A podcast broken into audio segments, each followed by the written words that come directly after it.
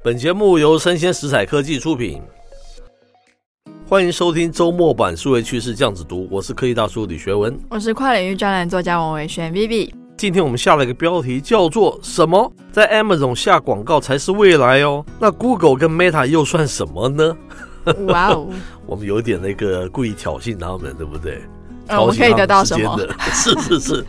好，那这个新闻是选自于科技报局，是它的原标题叫做“在 Google Meta 投放广告已成历史，亚马逊才是电商广告新玩法”。嗯哼。正当社群媒体龙头 Meta 跟 Snap 不约而同的向投资人坦诚，是随着当前经济成长趋缓，线上广告市场也变得不稳定。嗯哼。亚马逊却向全世界传达出一个非常不一样的讯息：是亚马逊最新一季的财报之中，广告营收呈现十八 percent 的成长，一举超越所有竞争者的同期成长速度。嗯哼，相比之下呢，Meta 的广告收益历经有史以来第一次的萎缩。哇哦，不是个好消息。是，那身为电商龙头以及云端产业的领导品牌，亚马逊它拥有令无数广告主羡慕的高品质用户数据。以及来自全球各地市场规模庞大的网站流量，嗯，纷纷吸引了非常多的品牌在亚马逊的网站跟 App 上投放这些数位广告，增加了自家产品在亚马逊商城中的能见度。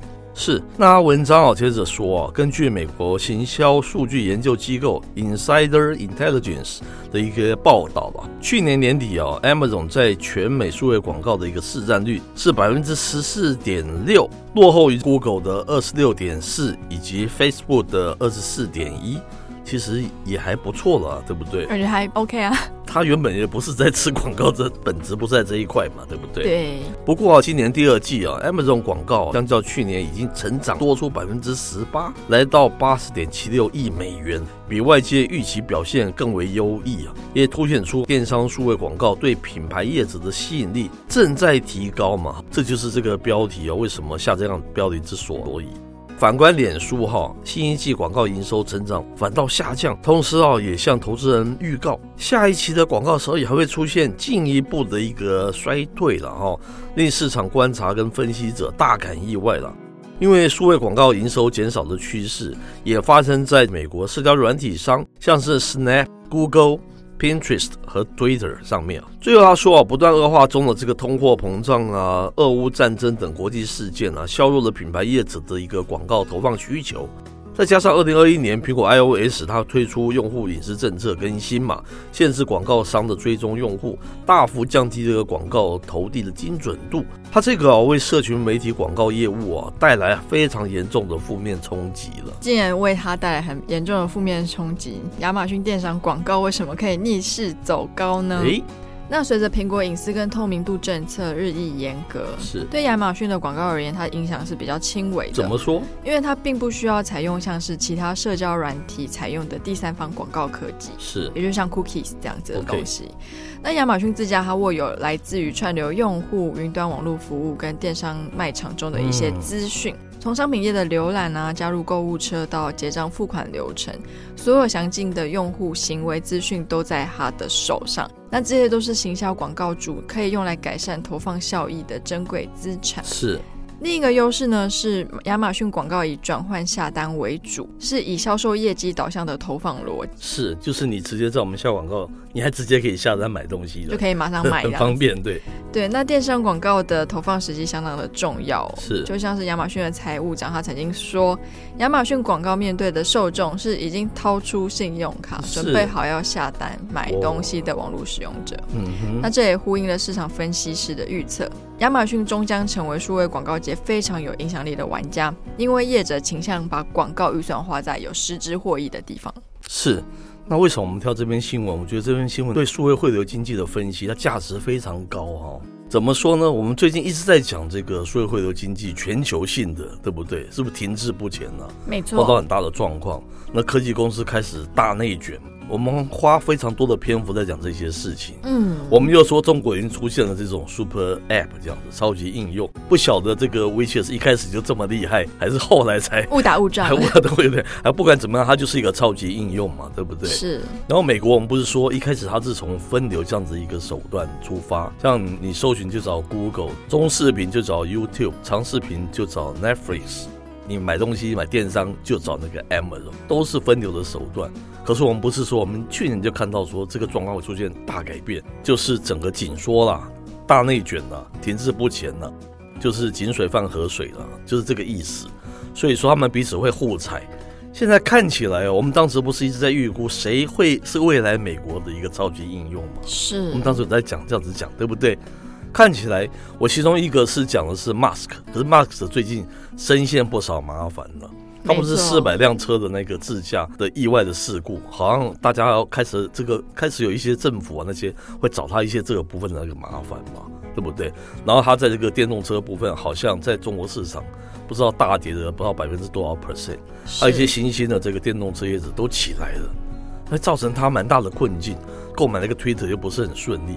我曾经看好他是汇流的一个霸主了哦。那另外一个其实就是这个 Bezos，就是 Amazon。嗯，你看这个 Amazon，他讲的很好哎。原来他们这种广告，今天我看了这一篇才知道，说他完全不用透过像被那个 cookie 前置的 Meta 或者是 Google，哇，那是多先进的耶。你知道我们之前有报道，包括 Apple 都大举进入那个广告市场。我们不是说他做两面人吗？一方面前置 Cookie，一方面自己大卖广告。原来也是科技大内卷的一个现象之一，对不对？是。因为你其他东西不好赚的，你就往这个原本已经有这个，其实广告是很老、很古老、古老的那样子一个市场啊。你开始在吃这个广告，那你不准别人吃，别人是自己来吃，你就用了这个美其名。我这样形容，也许 iPhone 迷不是这样认同了。反正它就是限制别人的很多很多东西，就让 Google Meta 在广告方面就受重伤了。Meta 特特别受的重伤还更大，因为当时大家在 Google 上面不下单了，还跑到 Android 上面大量的下单，还造成 Google 还不错了，啊、对不对？因为这个 Apple 原本是很大的，也变成这个份额跑到那个 Android 上去了。是，所以 Google 是最大的那个 Android 嘛，对不对？现在看来，这个 Amazon 以后我看不得了了，他开始汇流了，开始去把这个电商啊，还有广告这个 market 整个都开始吃下来了。是，我觉得他未来搞不好是美国这个我们讲说，finally 有一天哦，变成是个超级 app 的时候。他搞不好是非常有机会，而且他各式各样的分流都玩的蛮大的，包括像是影视、游戏、音乐，他也有在做 Amazon 的 Podcast，嗯、是。等等，他在内容端这一块也是算是蛮深入的，的，对不对？是，不过其实我觉得 Google 也有想要，就是在后面追赶，因为我也看到另外一篇新闻是在说 YouTube 也是想要用这样子的方式，因为 YouTube 等于是也收集我们非常多观影的习惯嘛，是，所以其实现在应该大家都会注意到说，你在看 YouTube 影片的时候，有些的。影片的下方就可以购买东西，是，就开始有一个想要反攻那个电商了，对不对？他也想要走出这个 cookies，然后用自己收集到的受众资讯来做一些什么东西。是，那提到这个，我想 YouTube 毕竟它只是影片嘛，对不对？嗯、它不像电商是琳琅满目的各式各样的东西，是，意思是说它收集到的数据更是丰富而多。对，不会有 Amazon 我我想讲没有错吧？那看下一步看，YouTube 还比较是那个影音这个部分呢。是，那说不定下一步 Google。会开商城也说不定。是是是，那它速度要快哦，对不对？因为这个 Amazon 加广告这个起来之后，影响最严重的第一个是 Meta，第二个就是 Google 的。是你 Google 如果被它大量吸走你的那个广告养分，你也很快会迅速的往下哎。那 iPhone 比较不担心呢、啊，因为它是。它是硬体的汇流嘛，它没有，它还稳稳的在，现在还没有人可以挑战它这一块嘛，对不对？是。这一篇我觉得这一篇写的还蛮不错的，非常值得我们深入去观察了，会知道以后你起码知道哪些公司会视为，哪些未来是可以涨的，对不对？你对投资者也是非常有帮助的。是。大家可以不妨验证一下了。好，那以上内容播到这边告一段落，我是科技大叔李学文，我是跨领域专栏作家王伟轩 Vivi，我们下回见喽，拜拜。